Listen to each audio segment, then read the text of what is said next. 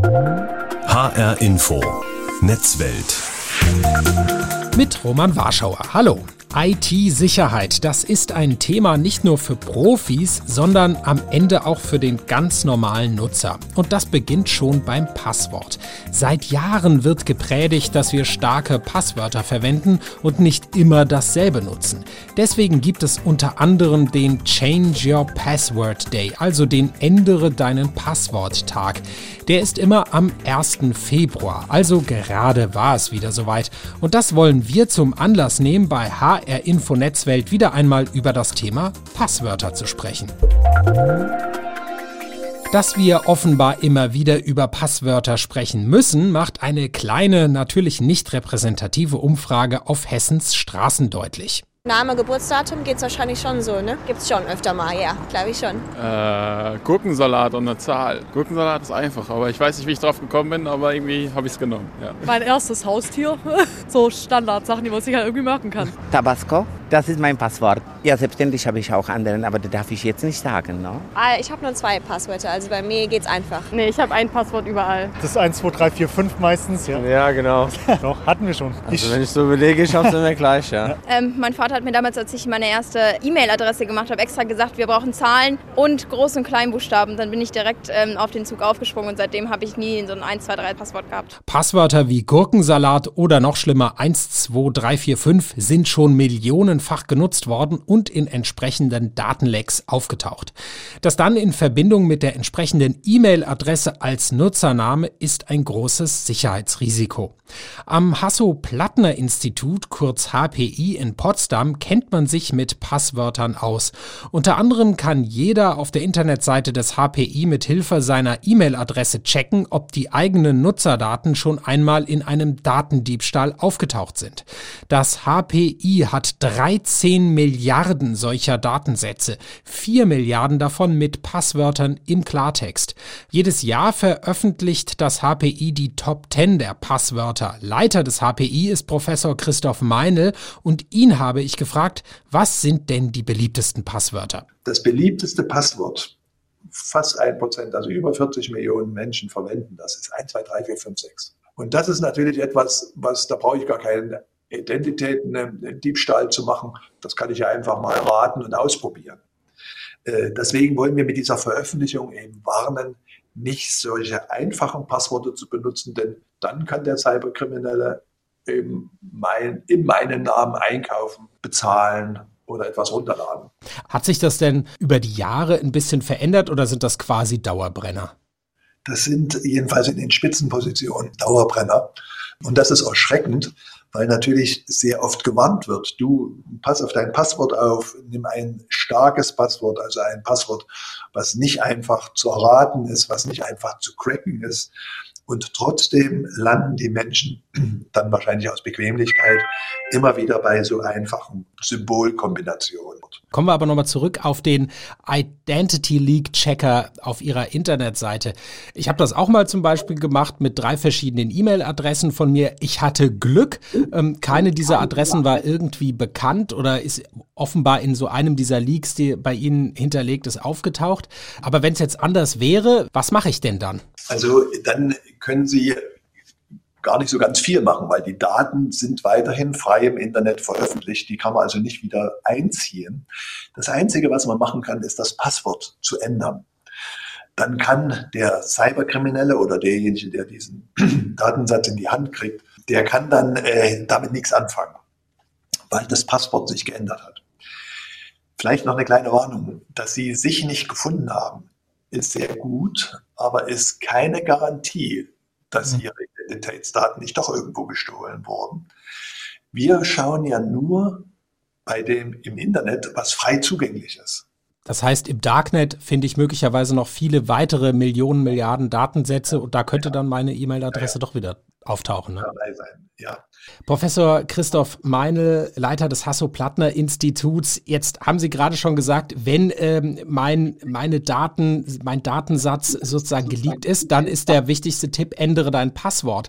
Dann ist doch so etwas wie in der vergangenen Woche äh, der Wechsel dein Passworttag eigentlich genau das Richtige. Wenn ich einfach immer mal wieder mein Passwort ändere, dann können die Diebe dort möglicherweise deutlich weniger mit diesen Datensätzen anfangen, oder? Also unter diesem Gesichtspunkt ist das richtig. Es gab früher sogar die strenge Vorstellung, regelmäßig, äh, manchmal war das sogar eingestellt in den Maschinen, sein Passwort zu ändern. Da hat man beobachtet, dass eine häufige Veränderung, die äh, dazu führt, oft dazu führt, dass das Passwort immer schwächer wird. Ja, also so ein Stück äh, wieder die Bequemlichkeit, sich zu erinnern, äh, Eselsbrücken zu bauen. Es wurden dann doch wieder ältere Passworte wiederverwendet. Also da ist man heute gar nicht mehr so in der Anleitung so drauf. In dem Fall der Passwort Leaks muss man es machen. Aber jetzt mal aus Vorsichtsmaßnahmen, da gibt es eher die Empfehlung, lieber sich zu konzentrieren auf wirklich echt strenge, schwere Passworte und Mechanismen bereitstellen, damit umzugehen, äh, als dass man da dauernd ändert. Also vielleicht, wir hatten ja jetzt diesen Passwort ändere dich oder ändere Passworttag, äh, da würden wir vielleicht äh, äh, empfehlen, da mal eine neue Überschrift äh, drüber zu geben, eben die nicht auf das Ändern des Passworts den Schwerpunkt legt, sondern eher auf das Überprüfen also das Passwort regelmäßig ändern, das ist aus Sicht der Experten des Hasso-Plattner-Instituts eher keine gute Idee, denn dann tendieren die Menschen zu einfacheren Passwörtern. Wir erinnern uns an die Umfrage vom Beginn der Sendung 12345 oder Tabasco oder ähnliches. Doch was sind denn nun gute Passwörter? Das wollte ich wiederum von Ronald Eikenberg wissen. Er ist Redakteur für Sicherheitsthemen bei der IT-Zeitschrift CT. Zuallererst sollte das Passwort einzigartig sein. Ähm, das bedeutet, das Passwort passt nur bei einem Dienst und ich nehme für jeden Dienst ein anderes weil dann, wenn der Fall eintritt, dass einer der Dienste gehackt wird, kann ich mich dann entspannt zurücklehnen, weil die Angreifer eben mit der Datenbeute nicht von Dienst zu Dienst ziehen können und das Passwort bei allen möglichen Diensten durchprobieren können. Dann ist das einzelne Passwort auch gar nicht mehr so wertvoll, das muss dann auch nicht mehr super lang oder super sicher sein. Ähm, generell gilt, ähm, wenn ich wirklich ein gutes Passwort wählen will, ist die Länge wichtiger als die Komplexität. Und das heißt, statt da möglichst viele Sonderzeichen einzubauen, die ich gar nicht mehr eintippen kann und schon gar nicht auf dem Smartphone, lieber ein langes Passwort nehmen, äh, weil das die Knackdauer halt effektiv erhöht für den Angreifer. Und wenn ich mir das eben nicht mehr merken kann, nehme ich einen Passwortmanager. Der kann mir nebenbei auch diese ganzen Passwörter einfach auf Knopfdruck generieren die sind dann ausreichend sicher und äh, ja, merkt sie sich dann halt auch gleich. Genau, auf diese Passwortmanager, da sollten wir gleich nochmal zu sprechen kommen. Aber das heißt tatsächlich, diese Empfehlung, ähm, es muss sehr kryptisch sein, das gilt gar nicht mehr unbedingt, sondern wenn ich mehrere zufällige Worte aneinander reihe und dann wird es sehr lang, das könnte möglicherweise schon reichen? Das wäre dann eine sogenannte Passphrase. Das ist eine sehr gute Idee, ähm, weil ich da halt doch sehr einfach eine gewisse Länge erreichen kann und mir das Passwort trotzdem noch merken kann. Wenn ich da dann vielleicht noch ein Sonderzeichen einbaue oder einen absichtlichen Schreibfehler, kann mir schon nichts mehr passieren, weil Angreifer die Wörterlisten durchprobieren, eben ähm, an den Schreibfehlern dann scheitern oder an dem einen Sonderzeichen, was ich einbaue. Also so eine sogenannte Passphrase, also ein Passsatz, ist immer sehr gut, ähm, sofern ich eben die Länge zur Verfügung habe. Das ist ja bei den Diensten immer sehr unterschiedlich. Bei manchen kann ich nur bestimmte Sonderzeichen oder nur zehn Zeichen eingeben. Das ist dann natürlich fatal. Ähm, da kann ich eben auch nicht viel machen als Anwender. Ähm, generell muss man wissen, ähm, man sollte die Passwörter nur so gut machen, äh, ja, man muss es von der Wichtigkeit des Dienstes abhängig machen. Also wenn ich mich jetzt zum Beispiel beim ähm, Hobbyforum anmelde, wo eh keine wichtigen Daten sind, da muss das Passwort nicht super lang sein. Da reicht dann irgendeins, was ich vielleicht auch zufällig generiere, was dann vielleicht nur acht Zeichen hat. Während bei Diensten, wo es dann wirklich um was geht, um Geld, da sollte ich dann auch ein gutes Passwort wählen und mir ein paar Gedanken machen oder eben Passwortgenerator einsetzen, damit er eben nicht jeder einsteigen kann. Und ähm, eine andere Sache, die wichtig ist, ähm, ist, äh, ist der Angreifer überhaupt in der Lage, mein Passwort zu knacken? Weil bei Online-Diensten wird ja häufig nach drei, vier, fünf Versuchen schon dicht gemacht oder die Eingabe verzögert, so dass es dann gar nicht möglich ist, da beliebig viele Passwörter durchzuprobieren. Ähm, hingegen bei lokaler Verschlüsselung, das heißt, wenn ich eine Datei auf dem Rechner verschlüssele oder meine ganze Festplatte verschlüssele, da kann dann ein Angreifer, wenn ihm die Datei in die Hände fällt, beliebig schnell durchprobieren und beliebig oft. Da entscheidet dann wirklich, ähm, wenn ich ein gutes Passwort einsetze, entscheidet das darüber, wie lange der Angreifer braucht, um die Datei zu knacken. Also das heißt, immer wenn, wenn ich Dateien verschlüssele oder auch E-Mails, dann sollte ich wirklich sehr genau darauf achten, was ich für ein Passwort nehme und auch nicht daran sparen. Und wenn ein Angreifer tatsächlich zum Beispiel nur meinen Nutzernamen, meine E-Mail-Adresse erbeuten kann, dann ist es aber trotzdem natürlich wichtig, dass ich dann nicht irgendwie so ein Standardpasswort wie ABC123 verwende, weil den, das könnte man relativ schnell dann einfach mal durchprobieren. Ist wahrscheinlich auch gang und gäbe, dass man einfach mal die 1000 beliebtesten Passwörter oder sowas durchprobiert werden, oder? Das ist richtig. Generell sollte man sich darüber im Klaren sein, wenn ein Dienst gehackt wird. Das heißt, der Angreifer geht direkt zu einem Online-Shop und ähm, nimmt da die Datenbank mit allen Kundendaten weg äh, mit dann äh, sind eh alle Daten äh, betroffen, die ich da hinterlegt habe. Ne? Das heißt, meine Anschrift ist dann in fremden Händen, meine Mailadresse, aber auch unter Umständen mein Passwort. Und in solchen Fällen hilft dann natürlich auch ein gutes Passwort nicht wirklich, weil der Angreifer quasi durch die Hintertür kommt und alles mitnimmt, was da so rumliegt im Tresor. Gut, also trotzdem, ich kann mich am besten absichern, wenn ich gute Passwörter verwende und vor allem, wenn ich eben für jeden Dienst ein einzelnes Passwort verwende. Aber ähm, bei, bei Dutzenden von Diensten und Anwendungen, die man da benutzt, für die man Passwörter braucht, da hat man ja fast keine äh, andere Möglichkeit, als sich entweder äh, wirklich eine, eine Liste in Papierform in, in, in die Schreibtischschublade zu legen oder dann eben so einen dieser Passwortmanager verwenden. Wie funktionieren die denn? Auch ähm, der Mythos, dass man Passwörter nicht aufschreiben darf, ist im Prinzip überholt. Also solange ich den Zettel eben an einer sicheren Stelle aufbewahre, zum Beispiel in meiner Geldbörse, kann da ja auch nicht, äh, kann da erstmal auch nicht allzu viel passieren. Äh, Passwortmanager sind eine sehr schöne Sache, weil sie alle Passwörter speichern, die ich so im Einsatz habe und sich auch merken, wo die passen, sodass sie dann automatisch ausgefüllt werden können, wenn ich eine Webseite aufrufe. Und sie werden eben verschlüsselt gespeichert. Das heißt, ich habe nur noch ein Masterpasswort, was ich mir merken muss. Mit dem entsperre ich den Passwortmanager und kann dann auf alle Passwörter zugreifen. Das erleichtert das natürlich enorm, den Umgang, das Leben mit den Passwörtern, die wir ja nach wie vor nicht losgeworden sind. Und ähm, ja, sorgt auch für eine gewisse Sicherheit, weil die Daten eben verschlüsselt gespeichert werden.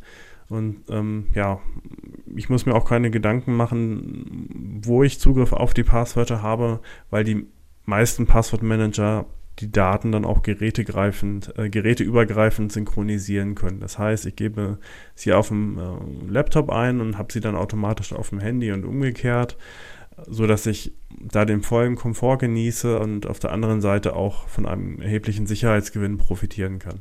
Kann ich denn dann den Anbietern dieser Passwortmanager wiederum vertrauen? Oder könnten darüber nicht auch wiederum meine Passwörter irgendwie in falsche Hände geraten? Ich muss dem Anbieter vertrauen, der Passwortmanager, wenn der Mist baut und beispielsweise Klartextdaten, Klartextpasswörter irgendwo in einer öffentlichen Datenbank ablegt, ähm, dann habe ich natürlich ein Riesenproblem. Von daher sollte ich nicht auf irgendwelche kleinen, unbekannten Passwortmanager setzen, sondern lieber auf Lösungen, die allgemein bekannt sind, die viele Millionen Nutzer haben, die möglicherweise sogar Open Source sind. Das heißt, da ist der Quellcode einsehbar, da kann jeder der möchte nach äh, beispielsweise nach Hintertüren gucken oder nach äh, Fehlern bei der Umsetzung der Kryptographie. Und da gibt es so ein paar, die sich durchgesetzt haben im Laufe der letzten Jahre. Ein Beispiel ist Bitwarden, das ist eben so ein Open Source Passwortmanager, der sogar auch geräteübergreifend synchronisieren kann.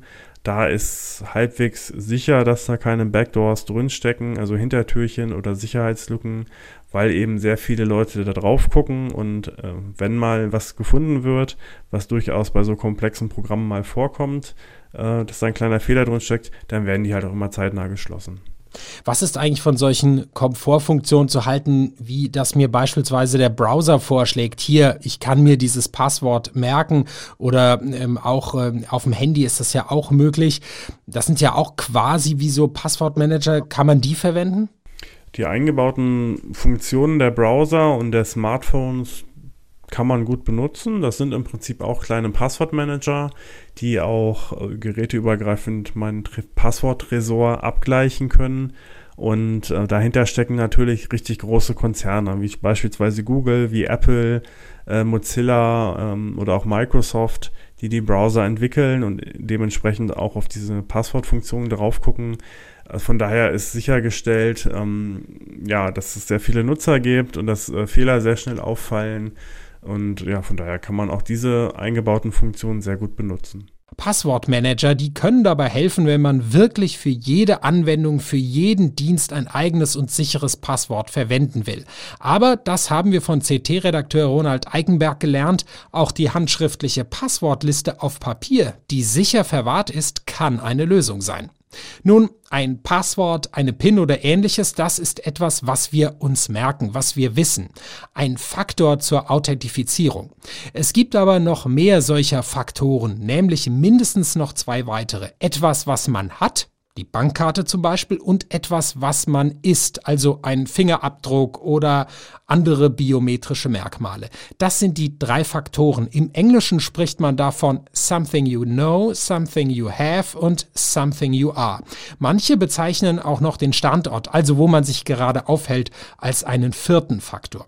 Ein weiterer Faktor zusätzlich zum Passwort, das ist eine Technik, die immer häufiger angewendet wird und die Experten raten auch dringend dazu, das zu verwenden, wenn möglich, wie etwa Roland Eikenberg. Diese sogenannte Zwei-Faktor-Authentifizierung Zertifizierung ist das Beste, was man machen kann aktuell.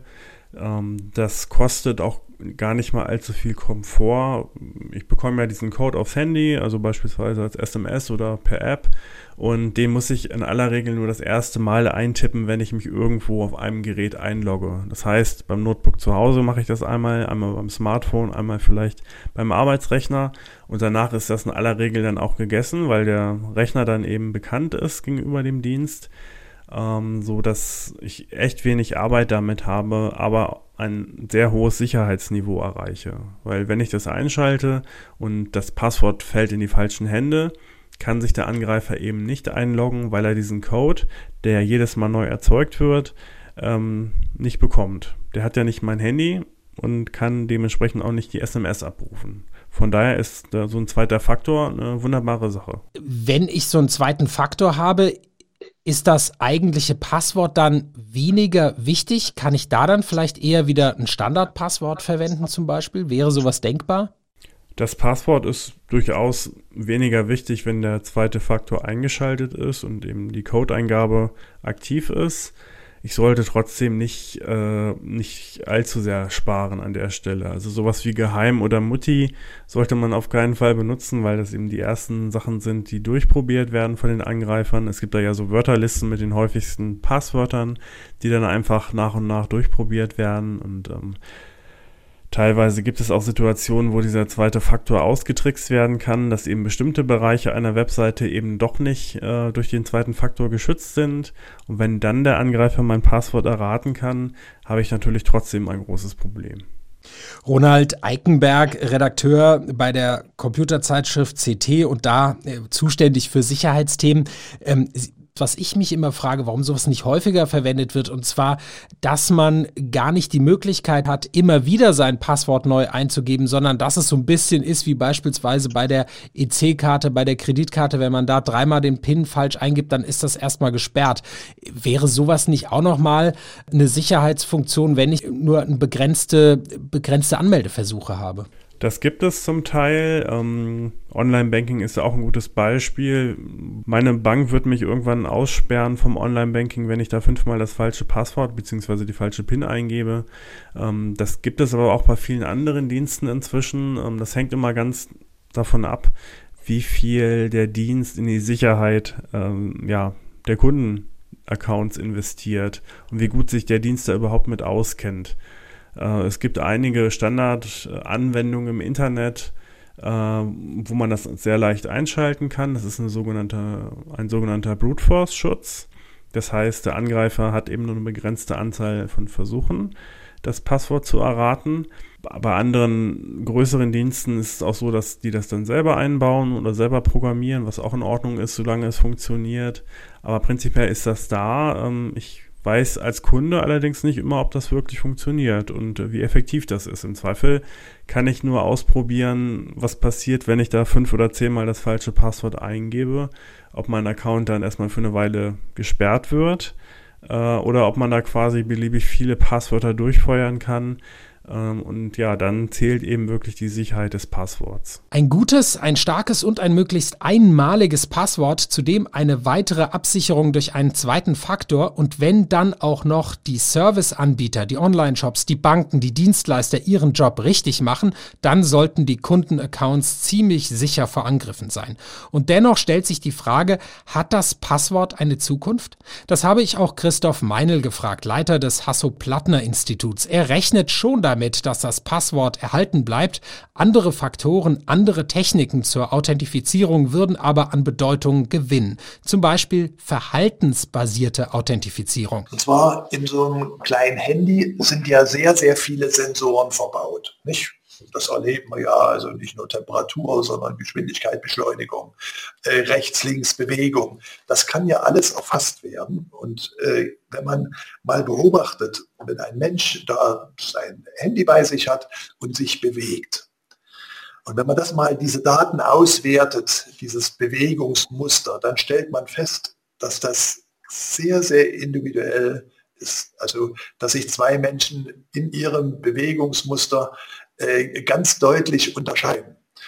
Und wenn das so spezifisch ist, dieses Bewegungsmuster, dann kann man natürlich auch sagen, Mensch, dann können wir das doch benutzen zur Authentifizierung. Das haben wir in einem Prototypen mal gemacht. Und zwar, es reicht zwei Schritte aus, um äh, zum Beispiel bei einem Schließmechanismus der Tür zu erkennen, ist das der Berechtigte, der äh, rein darf in dieses Labor oder in diesen Sicherheitsraum äh, oder ist der nicht berechtigt. Also das ist natürlich dann was sehr Bequemes. Ich mache gar nichts, sondern einfach dieses Bewegungsmuster identifiziert mich. Realisiert wird das, dass dieses Bewegungsmuster jetzt nicht an die Tür übermittelt wird, an den Türöffnungsmechanismus übermittelt wird, sondern dass dieses Bewegungsmuster übersetzt wird in einen Trustwert. Also ein Wert 95 oder 65, also mit 95 Prozent ist das die Person. Mit 65 Prozent ist das die behauptete Person, die, sagen wir mal, die Zugangsberechtigung hat. Und dann kann der Anbieter sagen, Mensch, das ist ein Hochsicherheitslabor, da muss wenigstens der Trustwert wenigstens 95 sein. Oder hier reicht mir schon äh, eine 60 oder 65-prozentige äh, Sicherheit, äh, dass ich äh, da jemand äh, reinlasse. Das sind, hat dann noch den Vorteil, dass diese Bewegungsmuster gar nicht veröffentlicht werden, sondern die bleiben immer im Besitz des Nutzers in seinem Handy und es werden nur diese Trustwerte äh, übermittelt. Das heißt, bei dem Dienst liegt dann kein Geheimnis von mir, wie das bei den Passworten ist. Bei den Passworten ist es ja so, wenn ich die einen Account einrichte, sind dann die Passworte bei diesem Dienstanbieter. Und ich habe gar keine Kontrolle mehr, was der Dienstanbieter damit macht, ob seine Mitarbeiter zuverlässig sind, äh, ob die gut aufpassen, dass da keine Einbrecher, keine Cyberkriminellen die Daten stehlen können. Bei dieser verhaltensbasierten Ansatz ist es so, dass nur noch der Trustwert dort festgelegt wird und mein Profil bei mir bleibt. Ein anderer Ansatz, wenn es um die Ablösung des klassischen Passworts geht, könnte wiederum ein Stück Silizium sein, wie CT-Redakteur und IT-Sicherheitsexperte Ronald Eikendorf sagt. Eine Technik, die im Prinzip schon zur Verfügung steht. Passwörter gibt es jetzt ja schon seit mehreren Jahrzehnten und weil sie eben so einfach sind und keine besonderen Anforderungen stellen, ja, gibt es sie leider weiterhin und sie sind nach wie vor allgegenwärtig. Für die Zukunft sieht es so aus, als könnte es dann einen Kandidaten geben, der das Passwort ablöst. Und das ist der sogenannte FIDO2-Standard. Ähm, das ist im Wesentlichen ein, ein Sicherheitschip, der in meinem Rechner steckt oder in meinem Smartphone. Oder ich kann auch einen USB-Stick kaufen, wo dieser Chip drauf ist. Und wenn ich mich irgendwo anmelden möchte, einloggen möchte, dann muss ich nur einen Knopf drücken oder eine PIN eingeben, um diesen Chip freizuschalten. Das ist ähnlich wie bei der EC-Karte, das kennt man ja. Und dann kann ich äh, eben mich im besten Fall auch ohne Passwort bei den Diensten einloggen. Die Technik ist da, es gibt diese USB-Sticks zum Nachrüsten, aber auch äh, viele Betriebssysteme haben das inzwischen eingebaut. Also die iPhones, Android-Smartphones zum Beispiel, aber auch macOS äh, und selbst Windows 10 und Windows 11 haben das schon und können auf den eingebauten Sicherheitschip des Geräts zugreifen für diesen Zweck. Ähm, das ist dann nur noch eine Frage, wann die Dienste das umsetzen und man kann sagen, dass es äh, es sehr langsam vorangeht in den letzten Jahren. Also es, es, gibt da schon zwei, drei Jahre das Verfahren. Es haben auch ein paar große Anbieter das Verfahren umgesetzt. Ähm, der große Durchbruch ist allerdings noch nicht gelungen. Wir rechnen damit, dass sich das ändern könnte in den nächsten Jahren, weil ähm, inzwischen eben auch die großen Hersteller wie Apple und Google und Microsoft reagiert haben und im Prinzip fast jeder schon dazu in der Lage wäre, mit dem Gerät, was er an der Hand hält, diese Authentifizierung durchzuführen. Der Ändere deinen Passworttag ist so nicht mehr zeitgemäß. Das ist eine Erkenntnis aus dieser Ausgabe von HR Info Netzwelt. Ein Tag, um das Thema Passwörter und den Umgang mit diesen immer wieder ins Gedächtnis zu rufen, scheint aber sinnvoll. Und es gibt eine Zeit nach dem Passwort oder zumindest eine Zeit, in der das Passwort nicht mehr ganz so wichtig ist. Das war HR Info Netzwelt. Diese Sendung gibt es auch als Podcast unter anderem in der ARD Audiothek. Mein Name ist Roman Warschauer.